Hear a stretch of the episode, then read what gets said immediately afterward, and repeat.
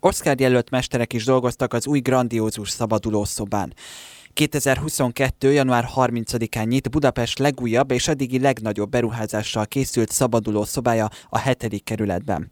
Az aszték sírkamra kialakításán több mint 100 külföldi és magyar szakember dolgozott egy éven át. A játékosoknak igazi aszték és maja indiánok adják a segítséget eredeti nyelven, az aszték és maja őshazában felvéve. A felvételeket ősi maja áldozó barlangban, maja templomokban, áldozati helyeken, a dzsungelben és a romvárosokban rögzít rögzítették. Minden érzékszervre ható fordulatos, agytornáztató kalandra számíthatnak a játékosok. A vonalban most itt van velem a Neverland szabaduló szobák ötletgazdája és alapítója Joseph Zara, akit sok szeretettel köszöntök, jó reggelt kívánok! Jó reggelt kívánok! Nos, azt mondja meg, hogy milyen szakemberek dolgoztak a Dohány utcai Neverland szabadulószobáin, milyen, mit képzeljünk, milyen szakértők bevonására van szükség ilyen szabadulószobák kialakításakor? Hát talán a legfontosabbak között a programozók, a mérnökök, építészek, díszlettervezők és kreatív írók vannak benne. Uh-huh, uh-huh. De körülbelül 59 szakrág vett részt a teljes építésben és forgatásban. És nagyjából egyébként egy szabadulószobának a, a kialakítása, az ö, kitalálása mennyi időtől el fel? Mondjuk, ha azt nézzük a, a, az ötletelés fázisától kezdve a megvalósítás befejezéséig, az körülbelül mennyi időtől el fel? Itt az Azték sírkamránál ez ö, fél évet vett igénybe. Ö, attól függ, hogy hány embert vonunk be a projektbe, de általában egy minimum négy, négy hónap kell ahhoz, hogy egy, hogy egy szobát tervezéstől a kivitelezésig végbe. Uh-huh, értem.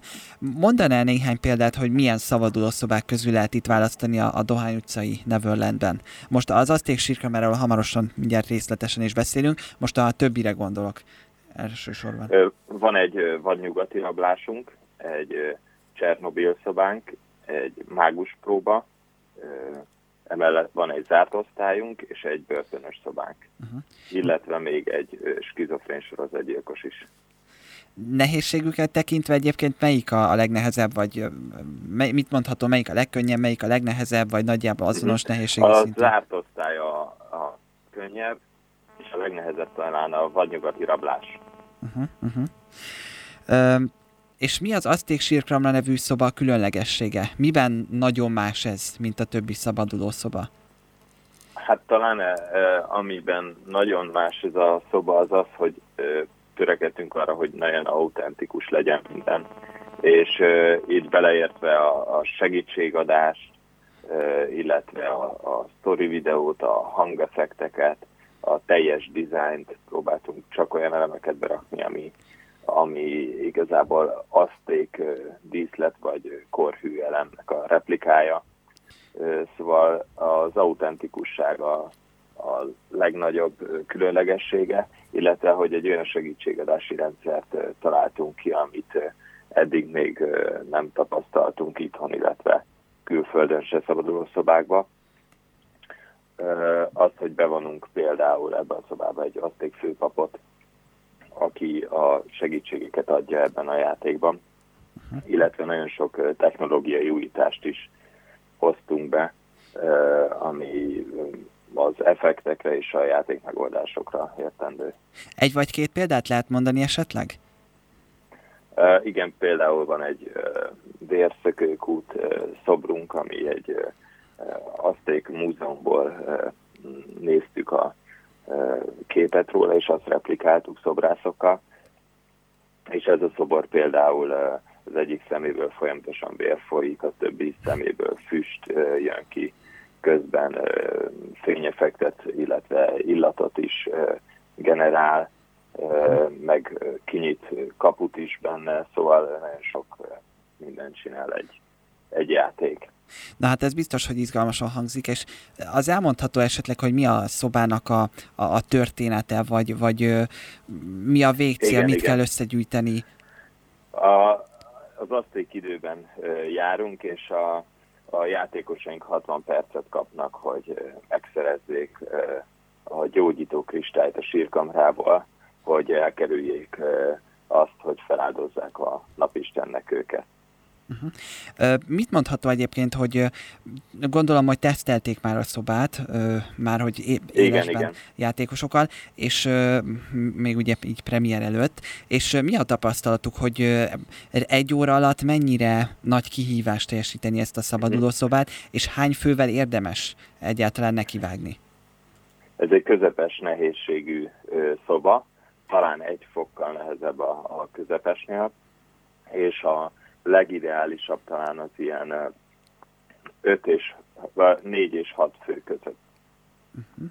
Ha mondjuk egy ilyen tízes skálán kellene elhelyezni a nehézséget, akkor azt mondaná, hogy ahol tízes a legnehezebb, hogy akkor uh-huh. ez mondjuk egy ilyen hatos... Ez, ez egy hatos, igen, igen. Uh-huh, uh-huh. Mivel zárulja a játék az Azték sírkramrában, mert úgy tudom, hogy a, a, cél, a célba érést követően még egy plusz programmal is várják a látogatókat. Igen, ugye amikor kiszabadultak és megszerzik a gyógyító kristályt, akkor igazából kóstolhatnak azték különleges italt, amit itt fejlesztettünk ki a, a bárban, és csak olyan alapanyagokat használtunk, amit ők is használhattak, illetve a poharat is külön keramikussal kézzel csináltattuk egy egy aszték istent ábrázol, és abban kapják az italt, illetve az éttermi részünkön hasonló stílusú ételeket is megkóstolhatnak mellé. Aki most akinek most felkeltettük az érdeklődését, hol tájékozódhat tovább erről a szabaduló szobáról? A legjobb, hogyha a weboldalunkon, vagy a Instagram oldalunkon, a neverland.hu, vagy a Neverland Budapest Instagram oldalon van esetleg bármi, amit úgy gondolja, hogy most kimaradt, vagy nem mondtuk el, nem érintettük, hozzátenném még fontos információ, bármilyen hiányérzet van esetleg? Vagy? Uh, igazából rengeteg mindent lehetne mondani róla, de a lényeget uh, elmondtam. Uh-huh. Rendben. Hát köszönöm, hogy itt volt velünk, és megtudhatunk erről a szabadulószobáról egy eh, pár információt. Azt gondolom, hogy nyilvánvalóan akit eh, jobban érdekel, az látogasson el és próbálja ki maga. Január 30-án nyit tehát az Azték sírkamra a Neverlandben. Én köszönöm, hogy itt volt velünk eh, a köszönöm Neverland szépen. ötletgazdája, alapítója Joseph Zara. Kellemes hétvégét kívánok, viszonthallásra! Ennek is üdvözlés.